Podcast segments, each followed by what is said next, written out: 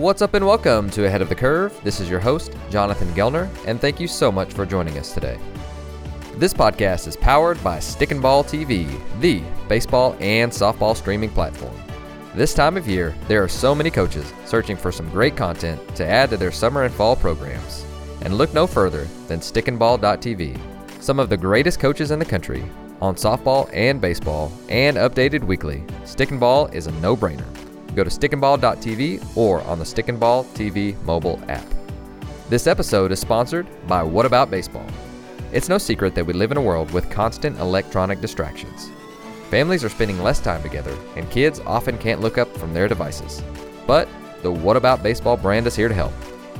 What About Baseball is a family owned baseball centric business whose focus is on providing the best baseball toys, games, and accessories to bring friends and family back together to bond over the great sport of baseball. Starting with their best selling Classic Edition board game, What About Baseball offers fun and exciting gameplay for fans at all levels, from beginner to expert. Whether you want to teach someone the basics of counting balls and strikes, or whether you are deciding if you should call the suicide squeeze, What About Baseball's Classic Edition board game is a proven winner and has the reviews to prove it. Even better, it's also made right here in the USA. What About Baseball would like to reward Ahead of the Curve listeners with 20% off of their best selling board game and free shipping. Go to whataboutbaseball.com backslash curve to get your special offer. Once again, that's whataboutbaseball.com backslash curve. Today we have on Adam Enright, head baseball coach at Missouri Valley College. Adam just finished his third year as the head coach after taking over the Vikings program prior to the 2019 season. In his first season at the helm, Enright guided the Vikings to the opening round of the Heart of America Athletic Conference postseason tournament for the first time since 2016. Previously, Enright served as an assistant at Trinity Christian College and was promoted to associate head coach prior to the 2018 season.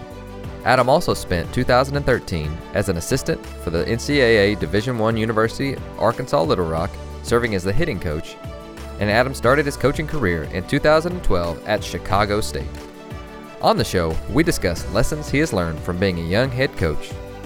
We talk about changes he is making from this past season to next, and we spend most of the latter half of our talk on organizing practice and drills. Here is Adam Enright. Adam, welcome to the show. Jonathan, thanks for having me. I'm excited to get going and excited to dive into college baseball and most importantly, Missouri Valley College baseball. No doubt. I'm excited to get to learn from you today, and I'm I'm thankful that you know a mutual friend of ours put us in touch and said that you're doing a fantastic job at MVC and Missouri Valley College. And so I, am always really excited when I don't know somebody, just because it's an open book. And so I'm really excited again to get to know you a little bit better, to get to learn from you. But I would love to really rewind a couple of years ago. Uh, you mentioned that you were a 29 year old head coach and I think that you said that that was three years ago. So I would love to hear, you know, what did the vision look like for you whenever you first got started? And what was really like that first couple of weeks, that first 100 days, or the, you know, first couple months like? Sure. Well, uh, you're right. When I took uh, the head coaching job here in the summer of 2018, uh, the, the first the first thing that I had to jump on was get to know the players that were still here and you know connect with the people who had been around the baseball program prior to me just to get a pulse for what's going on, what things are good, what things can be better, and where we have to go to be successful as a program. So the, the first thing that I gathered from everyone who'd been around the program in the first hundred days for me was really focused on building the culture of the team as far as right mix of guys, everyone pulling on the same side of the rope, so to speak, um, just playing for a greater cause than just our own individual stats or our own individual um, you know goals that we might have as as either coaches or or players because that seemed to be the mo uh, before I had arrived uh, was a really good collection of talent, uh, really, really strong, uh, you know, collection of guys that play in a really difficult league at, in, in the NAIA, which, uh, again, for those who don't know anything about NAIA baseball, it's extremely competitive. And you know, this year we had three of the top 25 teams in the country on our side of the conference. So I knew that we had to to build something that was going to help us work together to accomplish goals. And uh, I knew that you know year one out of the gate wasn't going to be a 50 win season, and it was going to take some time to, to, get to that point where we were really competitive in our conference. So um, attacking how we interacted, attacking how we worked together, um, and and just really healing or shoring up the the interactions between players to players, coaches to coaches, um, players to coaches was really important in, in the first few months that I was here. I really like that a lot. And so, just kind of, you know, looking back, if you had to say these were some of the most critical things that we did. Now, granted, the time of year that, that a lot of coaches are listening to this, they are going probably going through the interview process for getting head coaching jobs, and they're going and and so that's that's a, like step one. You get the job, and then then step two is like, okay, now what do I do? And so you you talked about shoring up some of those different things, and if you had to look back and say, hey, this was this was like this was one thing I either did really well and it was awesome, or this is one thing that I should have done a little bit better. That if I could go back, I would do this a little bit differently. Sure, and uh, you know, just off the top of my head, there's a lot of things that you feel like you could always do better. Um, but you know, I think uh, getting a lot of the ideas in that first year uh, of, who we are and what we're going to try to do and, and how we're going to attack moving forward culturally and uh, baseball wise and everything. I think getting them more on paper or putting together some sort of uh, manual or some sort of you know physical either a word document or you know uh, uh, like I said, a manual that our players could have right from the get go uh, would have been really good because in my situation, I was kind of the one person affecting everybody because not only did I inherit a brand new team, uh, I inherited two assistant coaches as well. So uh, I didn't bring anybody in. It was just me with the coaches, uh, assistant coaches that were already there. And uh, it was it, it was a struggle, not a struggle, but a slower process of me just trying to verbally get everybody uh, on the same page with a lot of meetings, a lot of one-on-one time, and if I would have gotten some ideas and some pillars of what our program's about, uh, maybe on paper or, or to our players and our staff, kind of before we had those meetings, that process would have been a little bit faster. But that's something that we did uh, later on in, in, year two and into year three, where uh, staff members and, and athletes had a little bit, you know, we were able to communicate without having those meetings yet of what our pillars are and what our um, what our philosophies are, both character wise, baseball wise, um, so that the learning curve was a little bit shorter when we got into practice and into meetings when everyone got to campus in August and we started practicing and, and having our fall ball in September and August or September and October. No, I love it. And so with with that, you know, you you've got this Word document. I don't know if it, I'm I'm assuming that you definitely have one now, and that's uh, if you do or if you don't. But you you have this this outline that you've got so standards standards and rules and whatever you know whatever coaches want to call them uh, and how they want to go about teaching them is one thing but i'd love to hear your thoughts on okay this is what an mvc baseball player looks like. This is what they should act like. These are the standards that we hold them to. And so just kind of walk us through not only what those are but then how do we hold our players or how do you hold your players accountable to those? Sure. Um, you know, I think it all kind of boils down to being people that those in the community and those on campus root for. Uh, the last type of team that I don't want to be is a team where, you know, we may be having some success on the field, but people on campus and people in the community don't seem to care because they're not putting that genuine effort in in class and they're not affecting you know the campus community in a, a positive way or, or, not engaging in what's going on uh, academically or on campus because they're they're kind of only focused on their their on-field success. So most of our standard you know there's a lot of i guess you'd call them rules or guidelines but all of them just kind of move work around the thought that we want people to see us in a positive way and root for us to to do well when we get to actually performing on the field right? So there's a lot of a lot of work to be done before we get to the field to where we're the people that we want representing our program. And when we uphold those you know and, and i may be you know having a cold take here or kind of uh, against the grain as far as how most coaches handle some of these things but uh, the, the accountability piece all boils down to baseball. Uh, there's there's not a baseball player at Missouri Valley College that would probably have any idea where or what Missouri Valley College is if it weren't for myself or one of the coaches reaching out to them and, and recruiting them to play baseball here. So, you know, when we run into a situation, for instance, where we've got a guy habitually not showing up to class um, or habitually not doing something that he's supposed to do that represents our program in a negative way.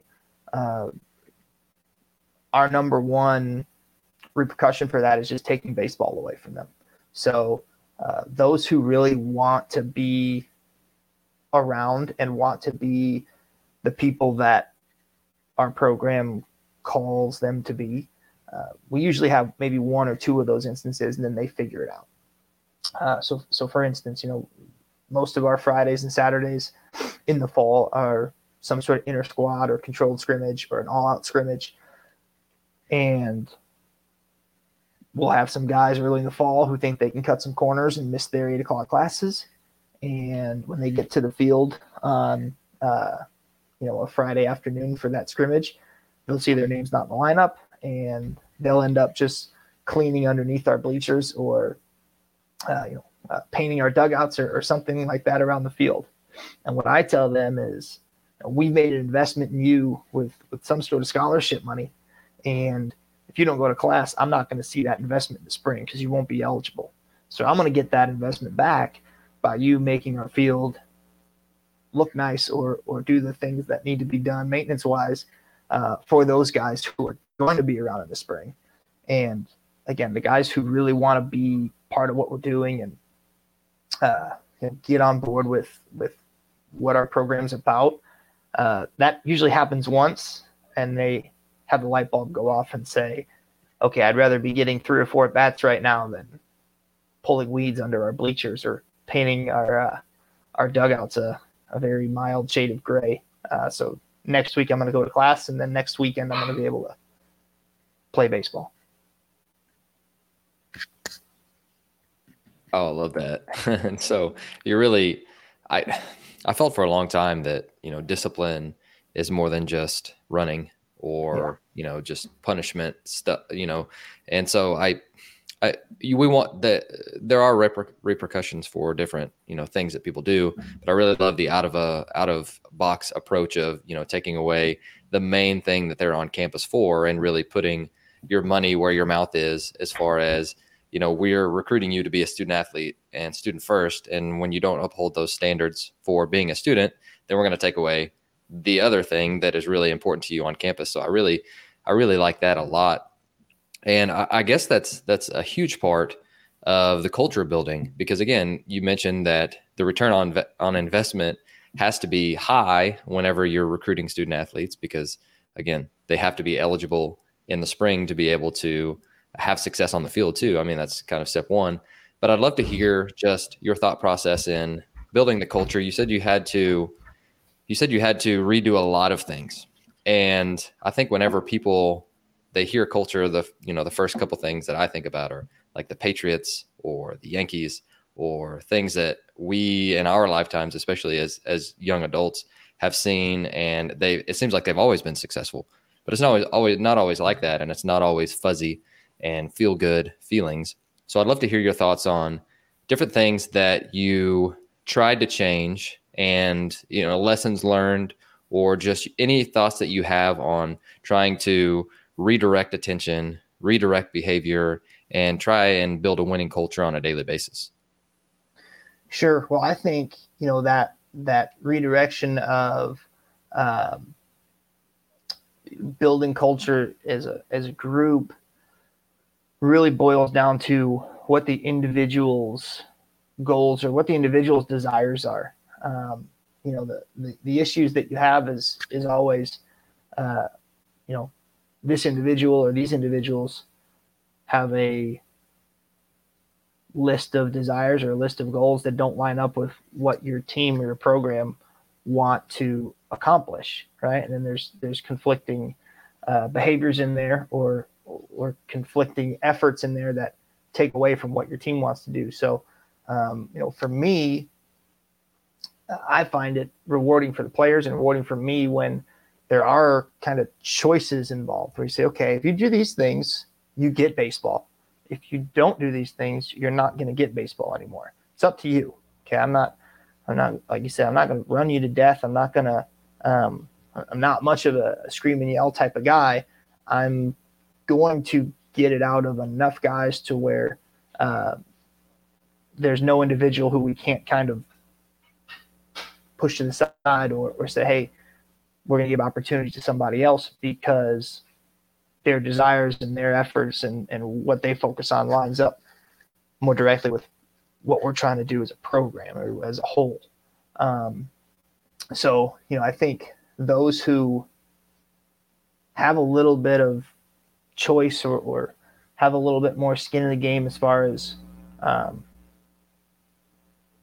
figuring out how to do the things that we want them to do and uh, lining their lining their goals and lining their aspirations up with ours as a program uh, usually feel more accomplished. Or they feel like they've um, they've done something more positive because it was their own doing right? It's not me saying this is this is the only way you can do it and uh, fall in line or fall out, even though it, it's kind of that way, but giving you know giving them the freedom to feel like they're having the freedom to choose their path to getting what they want out of the program, um, and and doing it in a way and putting it together in a way where they don't feel and we feel that their individual goals take away from the team goals and vice versa. Team goals aren't taken away from their ability to you know chase individual accolades like you know all conference, professional baseball opportunities, all American things like that. So, you know, I think that's uh, that's probably the biggest challenge is making it to where your your athletes have a little bit of a leash to figure things out uh, because at the end of that, you know, end of that process, if they're the guys that line up with what you want done in your program, uh, they feel they, they feel really good about who they are and what they're representing and and the, the choices that they've made. Oh, I love it. Well, let's talk a little bit about just this upcoming fall. And I, I don't know if you've gotten the chance to decompress yet. I know our season ended two days ago, and so I've I've been mulling some things around. And and usually the summer is our time to do that and really really have a you know a, a thorough process on what we want to add or subtract or change or do the same. But I'd love to hear your thoughts on just what you're planning on doing or what you did last fall uh, that you felt like was really good. So they get onto campus in, in August or September. And what is really, you know, what what is your thought process on how to get better? Like, how are you guys going to go about winning the fall? And and I know that that's a long time period, and we'll talk about in season and and preseason too, which are extended periods of time. But I think we all have some different ideas or pillars that we want to hit or ideas that we want to make sure that we have, you know, have a, concrete idea of, of, what we're trying to do uh, for this, this, and this. But I'd love to hear your thoughts on how we can win this upcoming fall. Sure, and and to go back to you know decompressing, one thing that I've learned from myself or about myself as a young head coach is that I need some time to get away from results before I make really good decisions. Um, you know, there's even though I've been doing this for 10 years, there's still some some knee jerk reaction out of me that that happens from time to time, and you know, especially at the end of the year when you're thinking, okay, what direction are we going in, as far as you know your personnel and your team, or even just how you're going to go about you know attacking fall practice and, and being as competitive as you can uh, by the time the spring comes around. I think having some time in between those results of the season uh, and when you start to really build things for the next year is really important. And even when you have a really good year it's important because you might think okay we had a really good year uh, and and those wins are, are right there in front of your face or those really good you know those really good results are right there in front of your face you may miss some some areas and some things that you could shore up and, and do much better. Um, so you know for me we're about uh, 16-ish days removed from finishing our season. And you know we're actually going to have our exit meetings next week just so i had enough time to really think about okay where do we really need to go next year and and who needs to be in what spots, what roles are guys going to be the most uh, the most comfortable and useful in next year. So, you know, if you would have asked me those questions 15 days ago, those answers would have been much worse or much uh, more knee jerk reaction about not having a great season than they would be now after I've had some time to, to really think about where a program needs to go. Um, so I, I guess you know moving into the fall, something that I think we could do much better as a program, uh, and and I've gone on on kind of both sides of this now, um, is being a little bit more, a uh, little bit more uh, instructional as far as how we do things in a pro in our program, uh, but still keeping that competitive aspect of, of playing a lot and doing practice drills that put some pressure on guys uh, while still learning what's important for our program. When I started coaching, uh, I was way too instructional. I was slowing things down way too much in the fall, talking way too much, breaking swings down way too much. Uh, and I think we lost some of our competitive edge. And uh, especially the last place I was at, Trinity Christian, by years four and five, we had so many guys every year that got it or, or who knew what we were trying to do as a program or, um, you know, for me offensively, because that's kind of what I was in charge of. They knew what we were we were getting after, and we could just compete and make small adjustments for most of those guys. Whereas, you know, at Missouri Valley, even in the last two years, uh, especially in year one, but even in the last two, we've had a lot of turnover, and uh, it's taken some instruction or to get guys on the same page. Um, so this year had a lot of older guys, um, a lot of guys who got baseball but didn't necessarily get Missouri Valley College baseball, um, and I still wanted to keep the tempo super fast in the fall and let them play a lot uh, and, and try to just set up environments for them. And I think what I what I missed the boat on was setting those environment up, environments up in a way that mirrored what we needed to do. Because um, you know we don't just roll the balls out and kind of let things let things play out. Um, there's some some intricacies and, and things in our offense that uh, I think make us unique and, and, give us a little bit of an edge. So uh, I, I, think I didn't hit those intricacies quite as as hard or I wasn't as intentional on them as I could have been and maybe stopped play in the fall and really broken some things down that would have gotten some guys to to not miss out on those opportunities when they came around in the spring. But uh, you know, moving into the into the fall next year, that's something that we're definitely going to do more of is is slow some of those competitive situations down so that we can say, hey, here's what we do in this situation and this is what gives us a chance to score a run without getting a hit or um, execution of this is going to put us in a in, in a in a place where we're setting ourselves up for a big inning as opposed to just getting one or two. So uh, you know that's that's the biggest thing for me is is keeping that competitive piece high because I used to be way too slow paced, way too instructional in the beginning of my career. Uh, now going back to that happy medium of teaching a lot of what's important and uh, and specific to what we do, while still pushing the tempo and, and getting guys to hit that hit that game pace that mirrors what we look look at or, or what we face in the spring. Cool.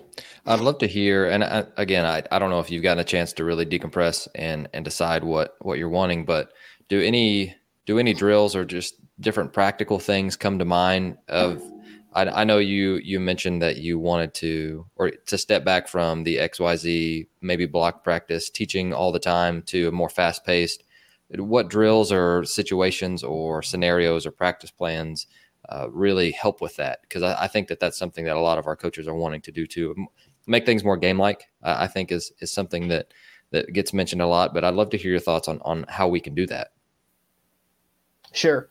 Um, well, in the fall, you know, I think I think doing things as game like environment is is super important uh, as long as you're built up to that point. So uh, even when you're not built up to that point, still having something going on, you know, some game like element thing going on that's that's just going to make your guys compete. So, for instance, um, it's not necessarily the same every day, but when we take our on-field BP, there's usually something going on uh, outside of the cage as far as like a split BP setup. So, you know, we'll take our regular like batting practice and might be machine, but um, also might be coach pitch or, or whatever you want to do for your your BP rounds, but then we'll transition directly out of your you know round of five or whatever you're doing in your your team BP, uh, and then directly on the outside of the cage on the right side, um, you know, we'll set up like a really good slider or something off the machine that's competitive, and you know, you'll get maybe one swing or maybe two swings of um, you know, run around third less than two outs where, hey, we've just got to, we've just got to be white to white or black to black on the plate and not, you know, not trying to elevate this ball and, and, you know, miss hit it in the air where it doesn't score a run, but we're just trying to line drive a ball in the middle of the field somewhere um, and, and work a little bit of like that contact approach, barrel precision uh, to score a run, right? That just competitive um, piece of when we are in situations we don't need a hit, doing it early in the count, taking it out of umpire's hands, and and getting it done, and not necessarily thinking about those internal cues or external cues that you might be really thinking heavily about in your BP rounds where you're trying to fix your swing. Um, and I think it helps our guys kind of transition from okay, I'm worrying about me. I'm worrying about my swing a little bit in BP. And then I get these couple of swings where I just have to compete. Like I just have to get a job done for us. Right. And it also helps us understand and, and have the idea that what they want can coexist with what we want. Right. Like when they're in a situation where there's no job to be done, they've got the auto- uh, the the freedom, the autonomy to to do what they need to do individually or what their identity says they need to do, whether they're a get on base guy and steal a base, or whether they're a guy who is going to do damage and maybe swing and miss a little bit more, but swing to produce extra base hits.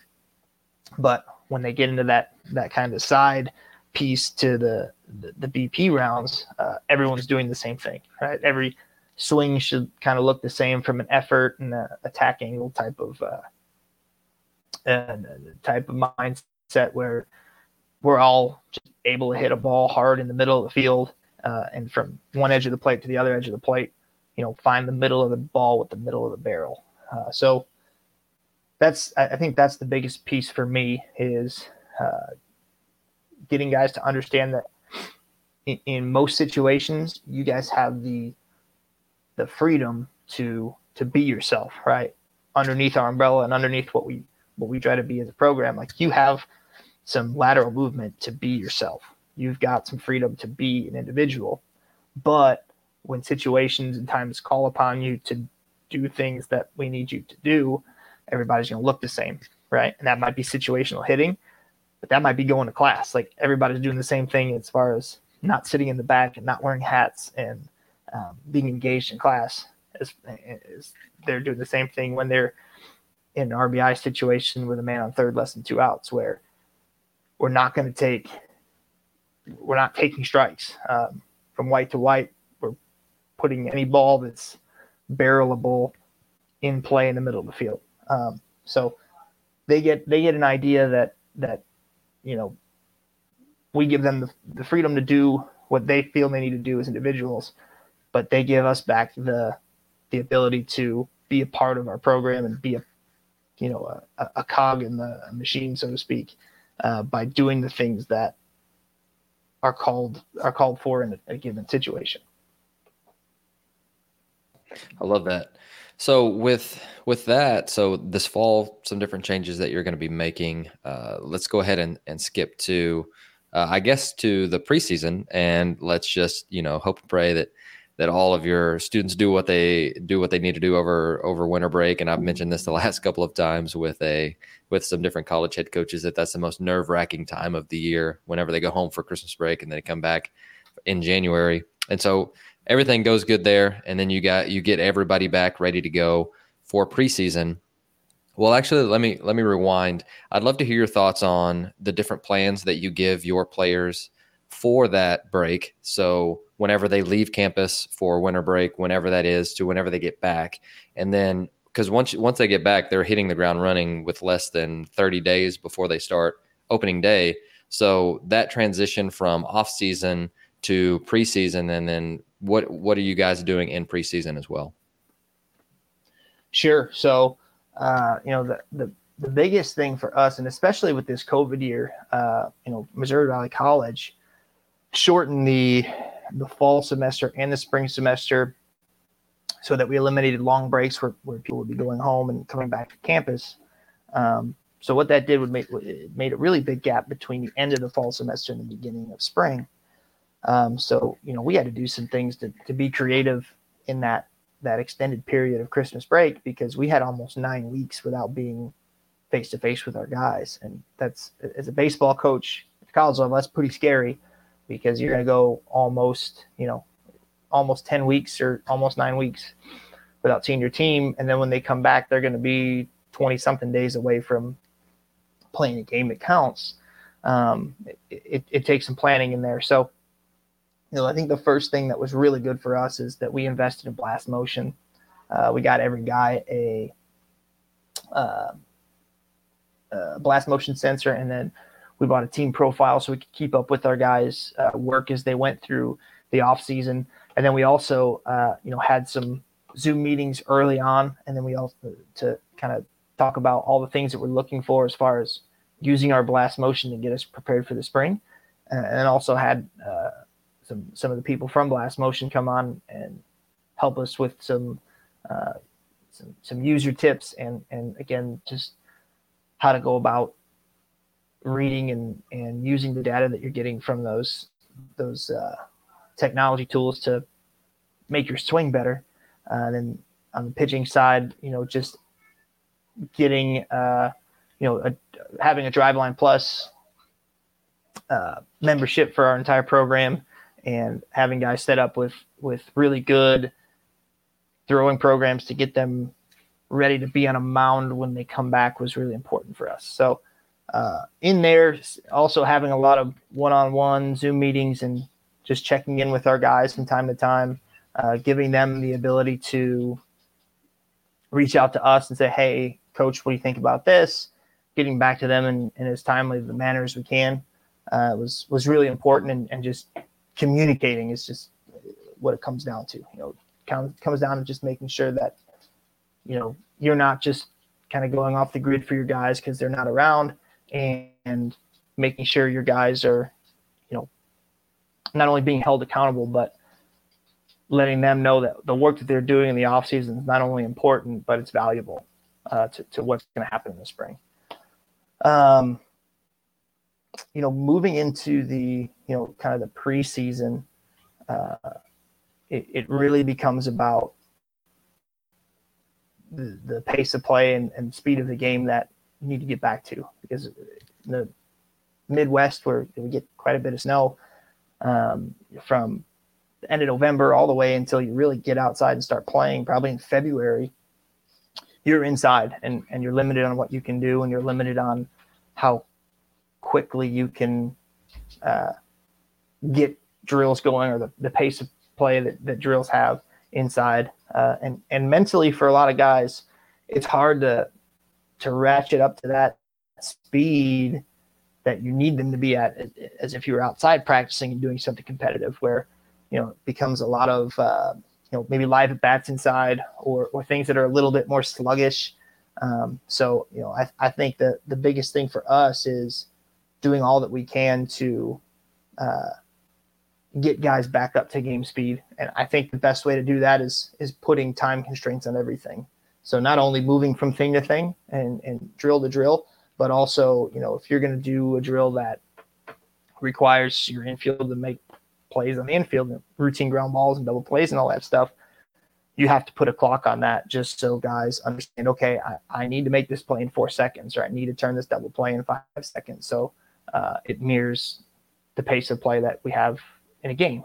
Uh, you know, for instance, this year we we didn't do it one day and we had a really high rate of success. And I said, okay, we look really good making plays in six or seven seconds.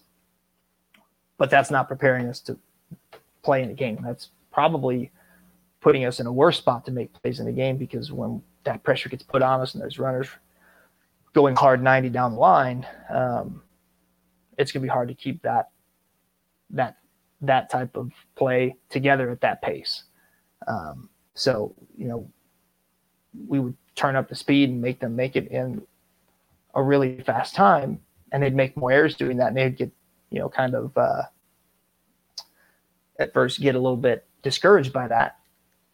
And then we would come in as a team and say okay if we practice at the speed and make more errors at four seconds then we do it six seconds and make all the plays we're going to be more prepared in that scenario where we're making more errors at four seconds because we're at least practicing faster than we're playing.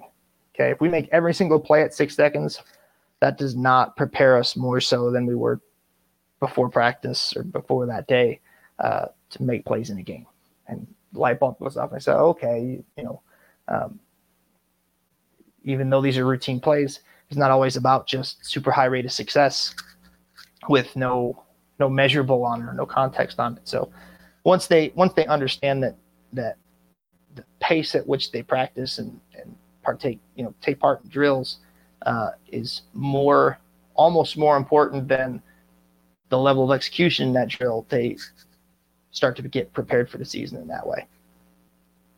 I really like that a lot, and I love the the pressure aspect of it, especially preseason. Whenever you're trying to get them dialed back into, okay, this fall, most teams we take things slow because we're in teaching mode, and it's a little bit more blocked and now you're starting to transition back more to now we got to go game speed stuff. And you've been at some different places and you guys it, seems like wherever you go you guys score runs. And so i'd love to hear your thoughts on how do we develop an offense that scores runs? Uh, we you know there's a lot of different ways to do that and it's it's probably based mostly on what are our strengths as an offense but I'd love to hear just some different thought processes that you have uh, behind how does how do we score more runs next year? Sure. Well, uh, I heard it best from Tracy Smith when he was still at Indiana. He said, "You want good hitting teams, you have to recruit good hitters." Uh, so that's number one. But uh, you know, scoring runs, it starts with honest self-evaluation. You know, and that's one thing. Early on in my career, uh, I was I was the idiot for taking uh, making the assumption that hey, this 150 pound, you know, five nine guy who runs a six six sixty already knows that he's just a, a get on base and steal the bases type of guy. Um, so when I started really sitting guys down and, and having them explain to me what type of player they were, I, realized that we needed to establish this with every single guy before we even moved into what those different types of guys do. So, uh, you know, to make it really simple or to make it uh, nice to where we, we, we fit these guys in a, into some sort of categories, uh, we based everything that we do offensively from around getting to second base, you know, from the standpoint of how are you going to get yourself to second base? Because that's essentially at our level, that's the most important thing you're going to do. Um, if all you can do is get on first base and not get yourself to second base, it's going to be hard for us to score runs because at our level, stringing three, four, five hits together to score bunches of runs is really difficult. So uh, we, we start with the premise of okay, think about how you're going to get yourself to second base, and we'll go from there.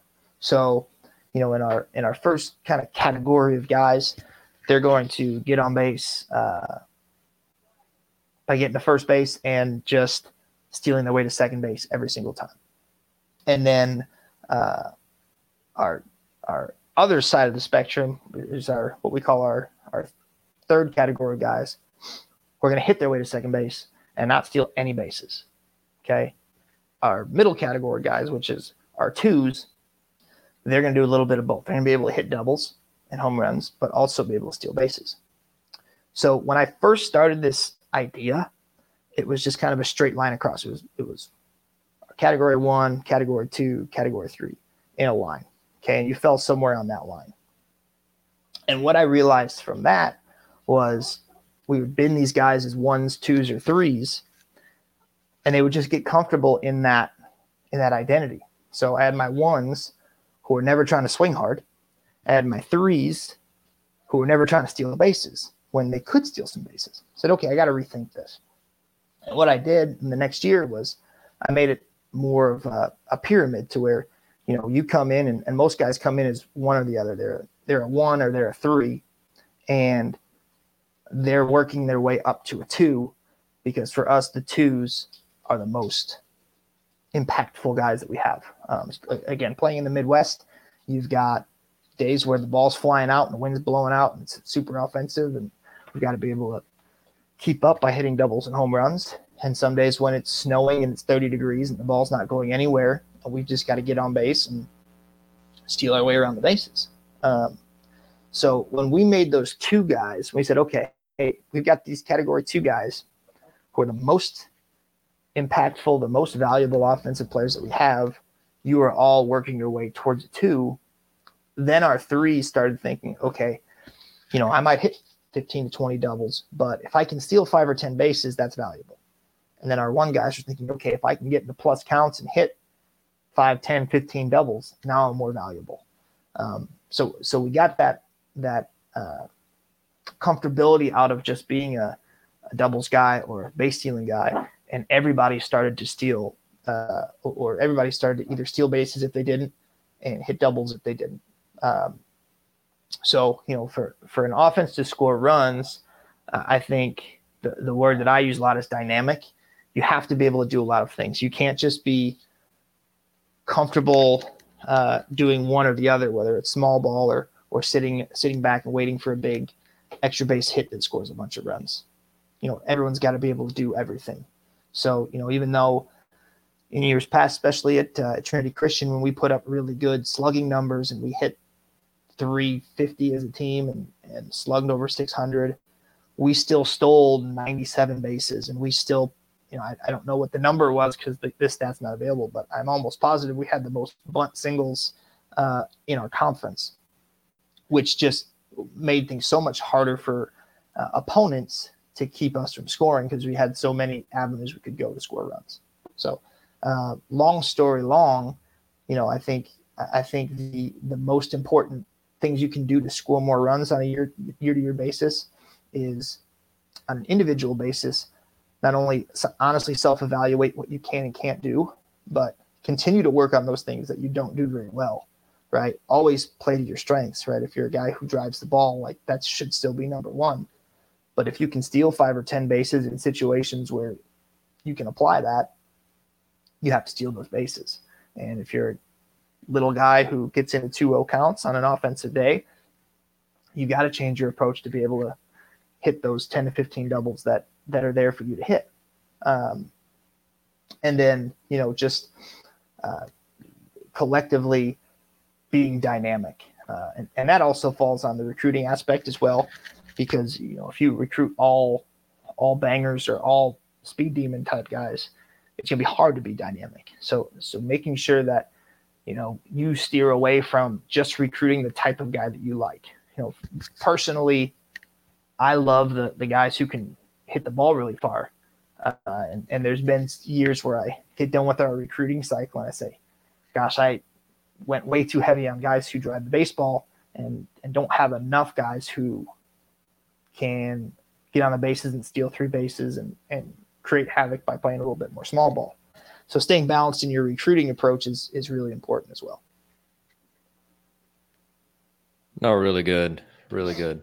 And I, I know that we being in the Midwest, whenever the wind blows in at 30 miles an hour, it's really hard to, you know, bang, bang it off the wall. And so I prefer, I completely empathize with you on that aspect because as much as we would love it to be blowing out every day, it doesn't. And then it gets cold. And I, I can probably count on one hand the amount of perfect baseball days we had all spring and such a weird year. But mm-hmm. uh, I, I can completely empathize with that. But you know, whenever we played, go ahead. Uh, sorry, I was going to say, you know, we played in, in Kansas a lot this year, and I don't know what it is about the state. We're only 90 miles away from the border, but mm-hmm. you know, even when it was cold in Kansas, it seemed like the wind was blowing out by like 25, 30 miles an hour, and it was just some of the craziest baseball atmospheres I've ever I've ever seen. It was almost too offensive to where you know you you didn't know when these games were going to end because everything that was hitting the air was just going 400 feet over the fence. So um, mm-hmm. you know, be careful what you wish for is what I'm saying. Oh, for sure. I, I I'm always thinking, oh man, I hope the wind's you know just blowing out and we can drive some balls out of the yard. But you know, you go to some places in Kansas, it's uh, it, it's more than what you ask for. Sure, no doubt. Well, with that, uh, we're gonna we're gonna go ahead and skip to the in season stuff, and I I, want to make this this question really simple, just because it's it's such a long period of time.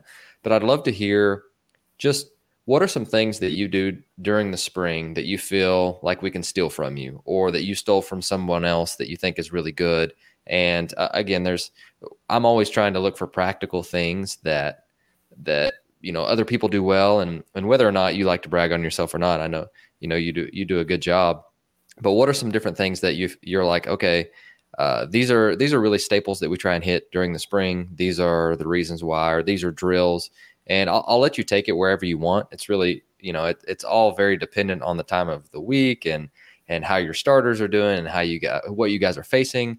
But taking all of that out, what, just boil it down to a couple of different things that you feel like you know you guys do well, and just things that we can steal from you, in essence.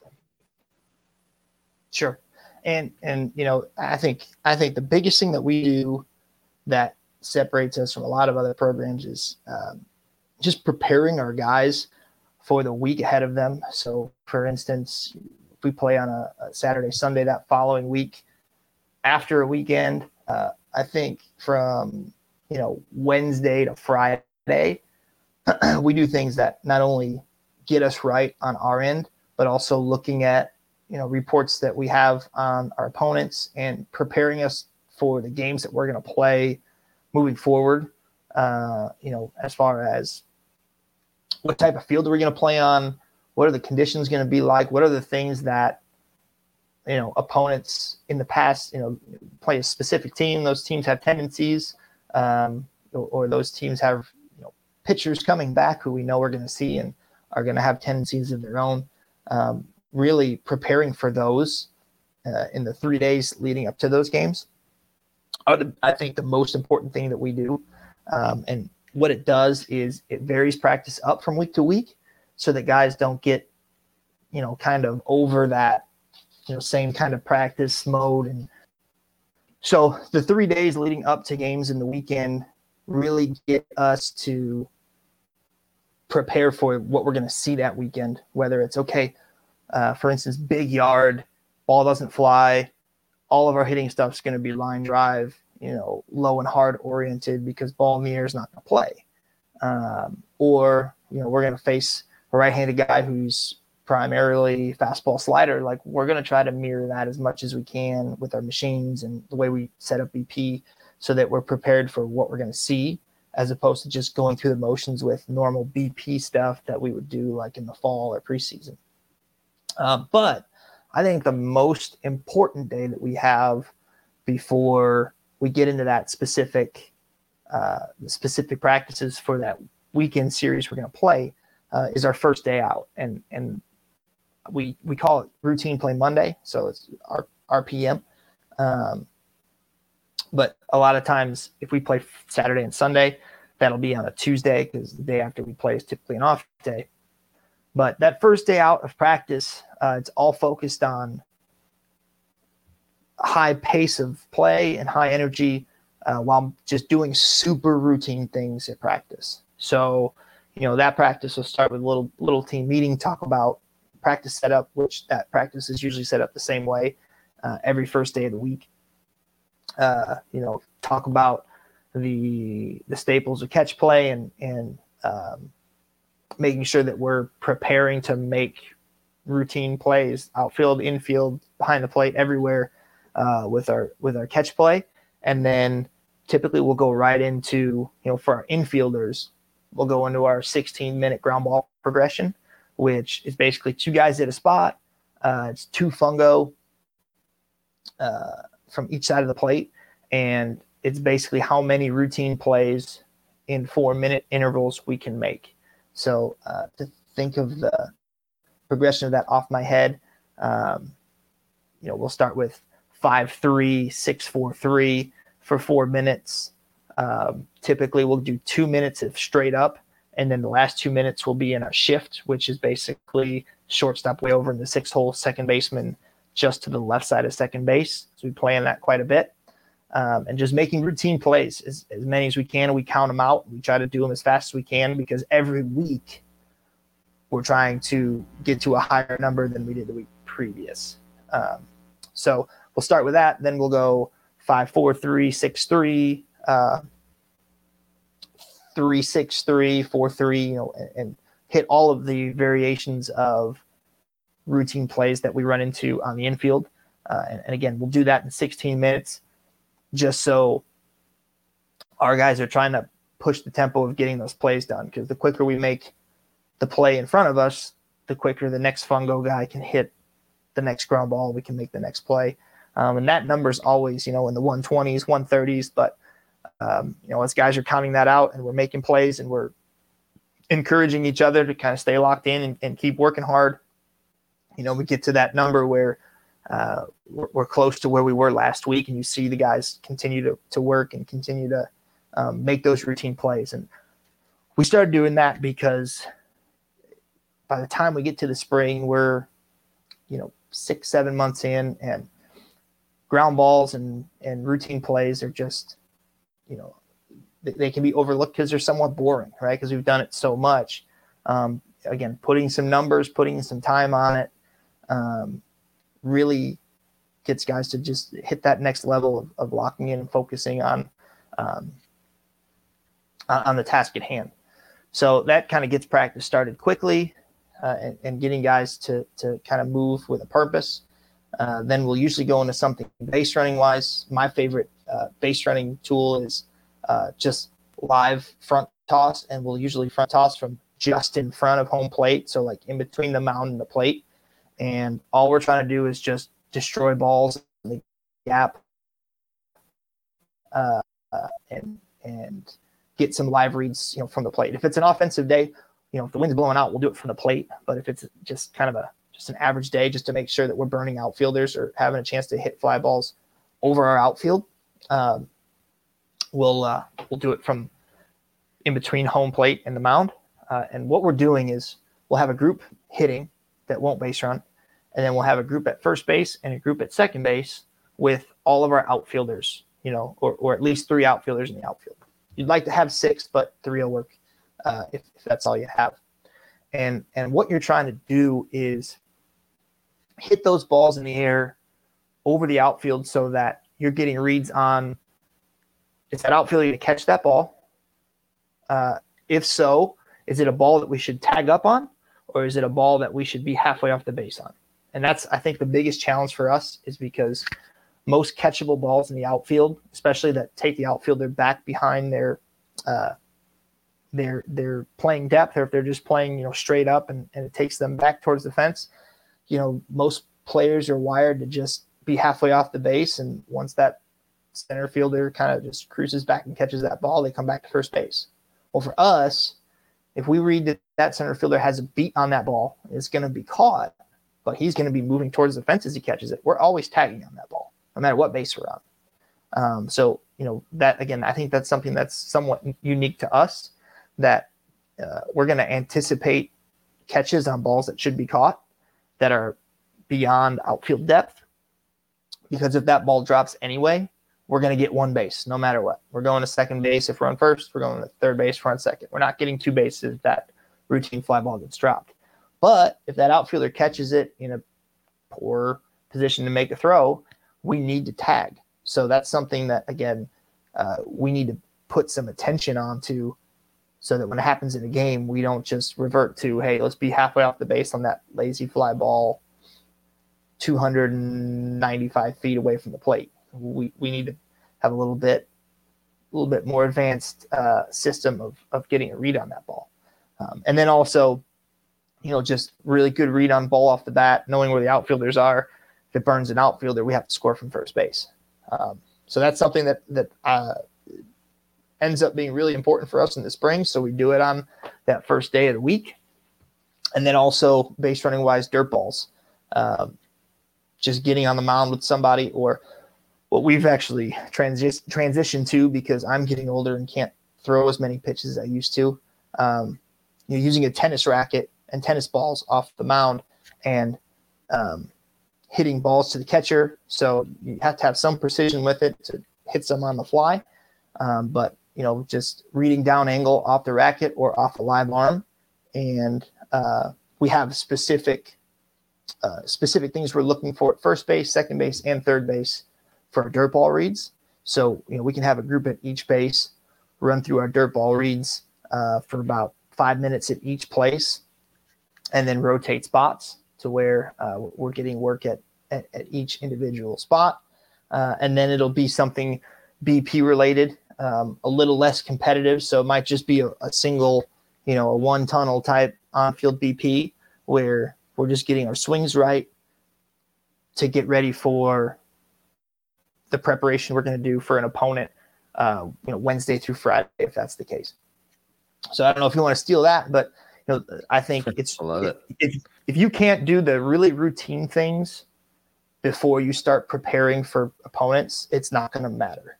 If you if you can't just do things that are universal to baseball or universal to your program, no matter who you're playing, um, you know, scouting reports and, and preparing for pitchers and preparing for fields you're going to play on is, is going to be a moot point. No, really good, and I love the I love the front toss, the front toss live base running drill because it seems like it's it takes a lot less time than normal uh, BP just because it's it's easy front toss, and so mm-hmm. I, am going to steal that, and I'm sure there's a ton of different variations that you can use with that, and so I uh, consider that one stolen for sure, and uh, along with the other ones too. Those are those are really good. And one thing we also do with that front toss, if, if you want to involve everybody, because uh, you know talked a lot about offense, uh, is we'll put our pitcher, you know, if it's a conditioning day or like a sprint day for our pitchers, we'll just have all of our pitchers split up in the outfield positions. So they're just playing those balls live and we won't throw them to bases, right? Like we'll just have buckets at each outfield spot, but we'll use the outfielders as the, or sorry, the pitchers as the guys we're getting those reads off of. So they have a little bit of fun, you know, tracking balls down in the gap and tracking balls down over their head uh, you know, trying to make some uh, some web gem type plays in the outfield as we're trying to just nuke balls over their head.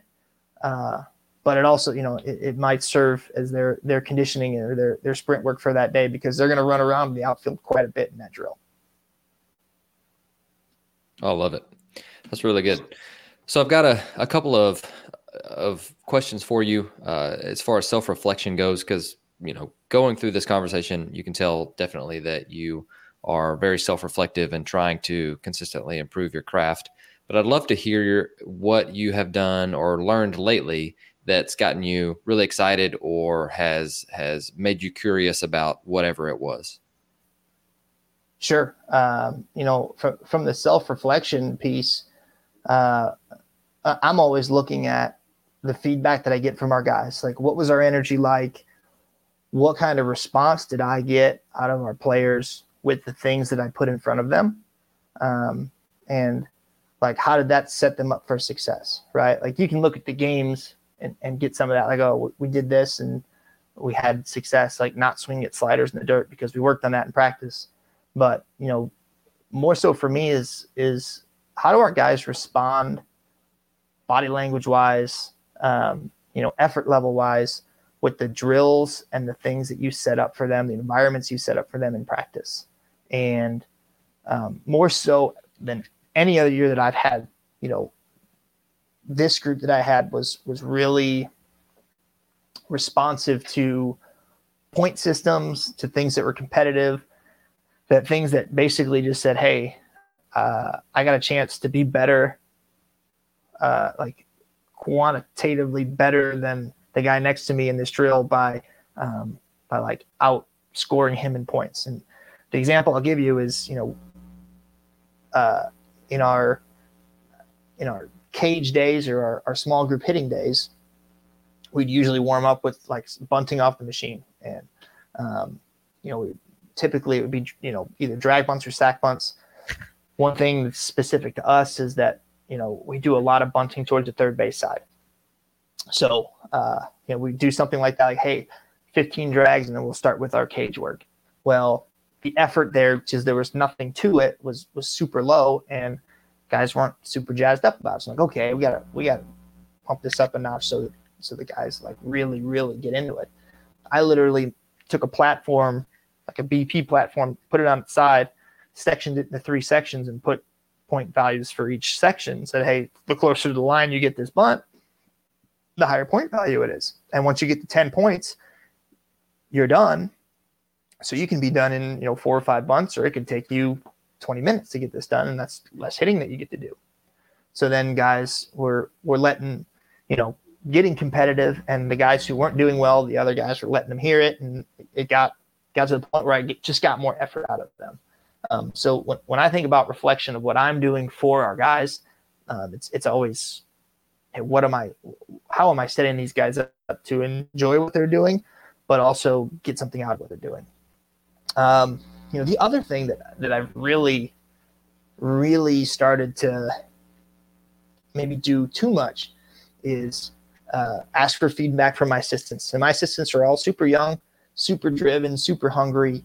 Uh, you know, I, I, see a lot of myself in them, uh, but I'm always asking, hey, what can we do better? Like, always asking for their opinion, always asking for what their thoughts are on what we're doing. Um, and you know that not only helps me get a different perspective of what we're doing because sometimes i'm just way off like hey that practice wasn't very good. And they don't come out and say that but they say hey we could have done this drill like this uh, or or you know had the pitchers more involved and it could have been more like a game. I said oh yeah you're right. Like we're to do it like that next week. And get that just different perspective on everything that i do um, but I think the most exciting thing that I've learned a lot about this year is catching. I'm not a catching guy, nor have I ever claimed to have a whole lot of knowledge about catching at, at like a really high level. Uh, but we we brought in a, a catching guy this year. Uh, he's a he's a grad assistant. He's getting his master's here. His name's Tyler Merrick, TJ Merrick, and uh, you know he he came in with a lot of good stuff, and I learned a lot about uh, you know uh, set up with with knee down, which I really didn't know anything about. Uh, changed our whole program philosophy about receiving and how we uh, move our glove pre-pitch and how we set up to uh, how we set up to steal strikes and how we set up to to move that presentation closer to the strike zone as we catch it. Um, where I was always just uh, you know run into the ball and absorb it and, and try to present it wherever it's pitched. But uh, we had a you know we had a catcher who had caught for us for two years previous to this year. Really good thrower, really good blocker, but his receiving just wasn't great. And you know, he came in and and brought in a brand new set of you know pre-practice drills and kind of um, uh, progression stuff that helps us find the pocket and move the ball in the strike zone. And he was the best he's ever been. This catcher was the best that he had ever been in the three years that he was here. Uh, and it was all because you know, we, we brought in a wealth of knowledge from a guy who, you know, caught at two Division One institutions and and does a really good job with communicating with our catchers and, and keeping them engaged as far as um, giving them really high level stuff. So I think I think that was the most the most interesting thing to me was uh, really filling in a part of the game where I didn't have a whole lot of expertise or a whole lot of uh, a lot of experience working with catchers one on one, just seeing what our guys did and seeing how it transitioned into the game uh, and how it helped us uh, do some things behind the plate that that that helped us win and helped us win pitches and get strikes and control the running game and all that kind of stuff. Really interesting. Second question I've got for you today is what is something that you've changed your mind about? And and that was really a, a great example of of a of an area that you may not you may have pivoted uh, to. Uh, but what what else is something that after some self reflection, maybe you did this this a certain way when you played or earlier on in your career, and something that you've changed your mind about? Oh yeah. So uh, the the biggest thing that I changed my mind about was pregame BP for our hitters. Um, you know, one thing that I am is a planner, and I don't like I don't like to just roll things out and let them happen, right? And just say, hey, hey, go do what you do. And uh, I think what I found out was I'd put together a really specific BP plan for the game that we were playing that day and, and the pitcher that we were going to see.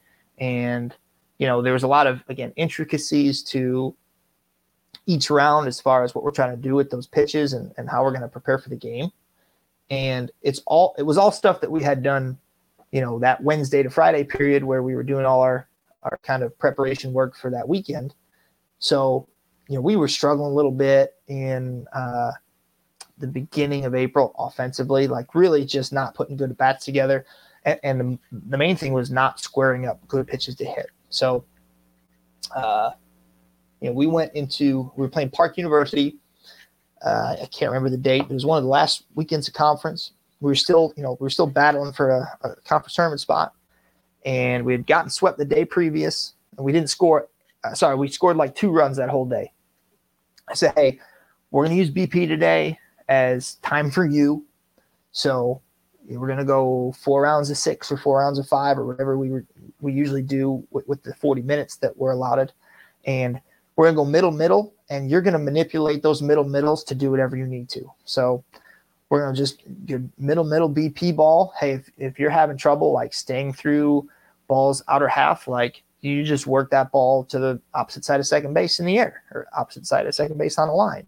Like if you're top spinning balls through the pull side, you know, in six hole, four hole, like you're gonna just you're gonna get on top of the plate and you're gonna turn those balls middle in and just try to hit those balls in the air on a line with some carry.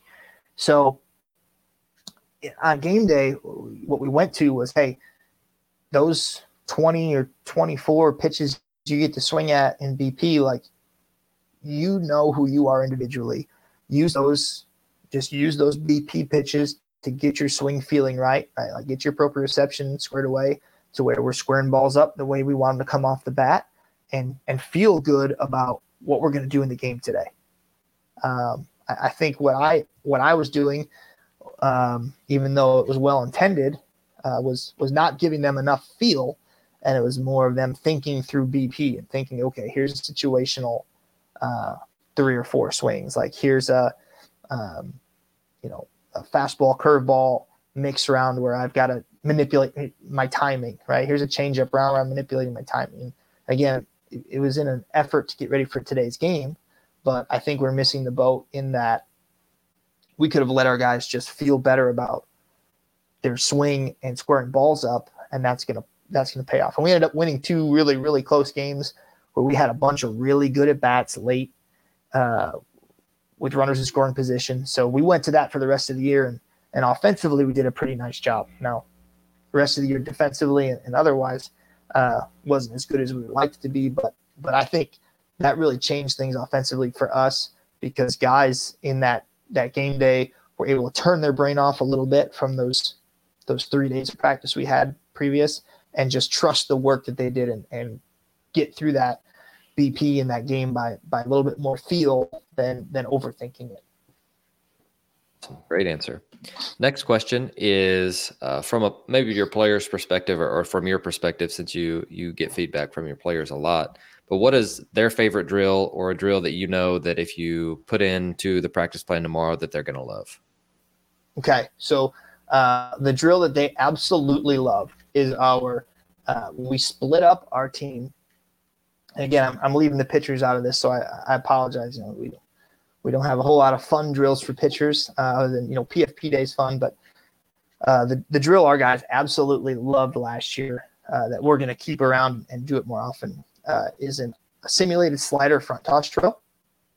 So what we, we would do is we would let them literally pick teams, and then uh, we would set up simulated sliders. So basically, uh, we'd be at home plate on the field and set the L screen up to the pull side of second base for those hitters. So if it's a right-handed hitter, the L screen is completely on the third base side of the, the line from home plate to second base. And we would front toss balls on that on that slider angle, and they would have to hit them on the opposite side of second base. What the opposite team would be able to do is they got uh, they were allowed six def- no yeah seven defenders so first baseman uh, sorry six defenders three infielders and three outfielders of their choosing however they want to do that but all six defenders were on the right side or on the opposite side of second base for that right-handed hitter okay obviously left side if it was a left-handed hitter so they'd space themselves out in the outfield three infielders on the right side of second base and the point system and we put it up on the scoreboard would be um, Ball that gets through the infield or ball that lands in the outfield is one point. Ball that gets to or hits the fence is two points, and then ball that goes over the fence is four points. So, um, you know what it helped us do, you know, backup contact on sliders, um, avoid rollovers on balls that are breaking away from us, but just hitting, hitting offset or sorry that simulated slider front toss super hard to the opposite side of second base and not trying to pull it. Um, if they pulled it, if they would pull it, you know, to the pull side of second base, it was negative one. So they would lose points if they hit a ball uh, to their pull side. So I think we would do like a round of five, and we would we would play like three innings of that, uh, and it would take probably 45 minutes or so. But um, you know, it, again, it got guys to lock in on backing contact up and working their timing appropriately to what they're trying to hit, and then just seeing that they can they can juice balls to the the opposite side of second base. Um, and what the simulated slider angle, you know, kept them from doing was kind of cheating to uh, to stride or kind of turn their body towards right field and make that the middle of the field because they had to stay um, they had to stay kind of committed to where the, the, the pitch is coming from because you know it was coming from behind them. Uh, so that was one that guys got really really competitive and uh, jazzed up about because they were getting rewarded for hitting home runs and you know it got really competitive as far as uh, you know if a guy would roll over two in a row the other team was just letting it eat on that guy. And then you know the pressure builds up and now you got to get your mind right back into the at bat or get back into the round and, and finish it strong with some points for your team. And uh, it was just something that you know really got our guys to lock in on, on the task at hand, which was kind of simple as far as just hitting breaking balls the other way hard and not rolling over on them, but adding that pressure and, and team aspect to that drill. No doubt. I really like that. And uh, that's another one that, that I'm going to have to steal from you. So the last one uh, of the day is the resource question. And so are there any books or just resources in general that you would recommend to our audience? Sure. Uh, you know, I think the biggest thing for me this year has been an app called Headspace. Uh, let me make sure that that's what it's called. I'm pretty sure that's what it's called. Click on it all the time, but I just know. Yep, sorry, Headway, not Headspace. It's called Headway, and uh, I think it was like fifty bucks for the year. But basically, what it is, it has a bunch of like mini books that take about oh, 20, 30 minutes to read, and uh, it, it kind of asks you a lot of questions about what you want to learn about or what you want to uh, use that that app for, and they they have just thousands of uh, those those books to like put in front of you. So some of them that I've read recently are like the Power of Persuasion, um, you know, the the ability to uh, lead through conviction, uh, just just books that help you pull like some really interesting thoughts about whether it's leadership or whether it's organization or whether it's time management. You know, it's it it it was something that helps me kind of connect the dots as a as a head coach um, and something that's that's given me a whole lot of little nuggets that that I say well, I can I'm gonna take a note of that and be intentional about what I just learned and applying that to my my day to day whether it's in the office or practice or interaction with our guys. Um, it, it's just been really cool. And it, it also you know doesn't take me uh, you know a couple of days or a couple of weeks to finish a, a book you know it's something I can do at night before I go to bed and, and get through the whole thing and, uh, you know, use those things to my advantage once I get back into the, into the swing of things the next day. I love that. Well, Adam, I, I, appreciate your insight today, and and again, s- several different topics and things that that you've made me think about, and how to add, and how to just steal some things from you. But I do want to give you a little bit of time to talk to our listeners before you go. And let me be the first to say thank you for coming on and, and sharing so much and, and opening your playbook and just giving us a, a ton of different stuff today. But is there anything else that you'd like to tell our listeners before you go? Well, I appreciate it, Johnson. I've, uh, I've had a really good time sharing today. Um, you know, for the coaches out there, I would really, uh, really encourage you to be a member of the ABCA and find a way to get to the convention. I think it's in Chicago this year. Um, you know, I think some of the the biggest growth that I've had is not only going to those things and and listening to the speakers and and getting to know, you know, what information is out there from some of the best minds in in baseball across the country and in the world, uh, but also just the the connections that I've been able to make at those type of things uh, of people that I didn't know before before going there. Um, I think you know if you're new to coaching or you're a young coach who hasn't met a lot of people, I think you'll find that pretty much all the coaches are, are cut from the same mold and they've got the same things in mind, which uh, from the baseball world is to, to help grow the game and to help uh, other coaches kind of find their way. And, and, it's a very inclusive group and it's a very small world as far as degrees of separation. So I think it's important to, to do everything you can to cultivate those connections and, and really build your network, which ABCA convention, uh, there's no better way to do that than, than going to that, that thing in, in January. Um, yeah, that's really all that I have. I think, uh, you know, if you want to uh, see what's going on in our program, our, uh, our Twitter handle is uh, at Baseball Valley. And then if you want to see what's going on with me, I try to share some things as well uh, throughout the season. my my handle is uh, at Adam Enright 17. So if you want to shoot me a message or uh, see what's going on, you can you can kind of see what's going on with me and our program through those two.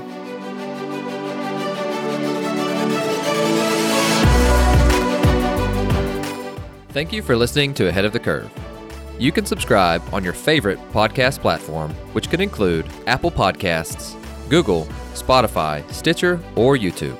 And if you're enjoying the podcast, please share it on social media to help get the word out. Once again, thank you for joining us.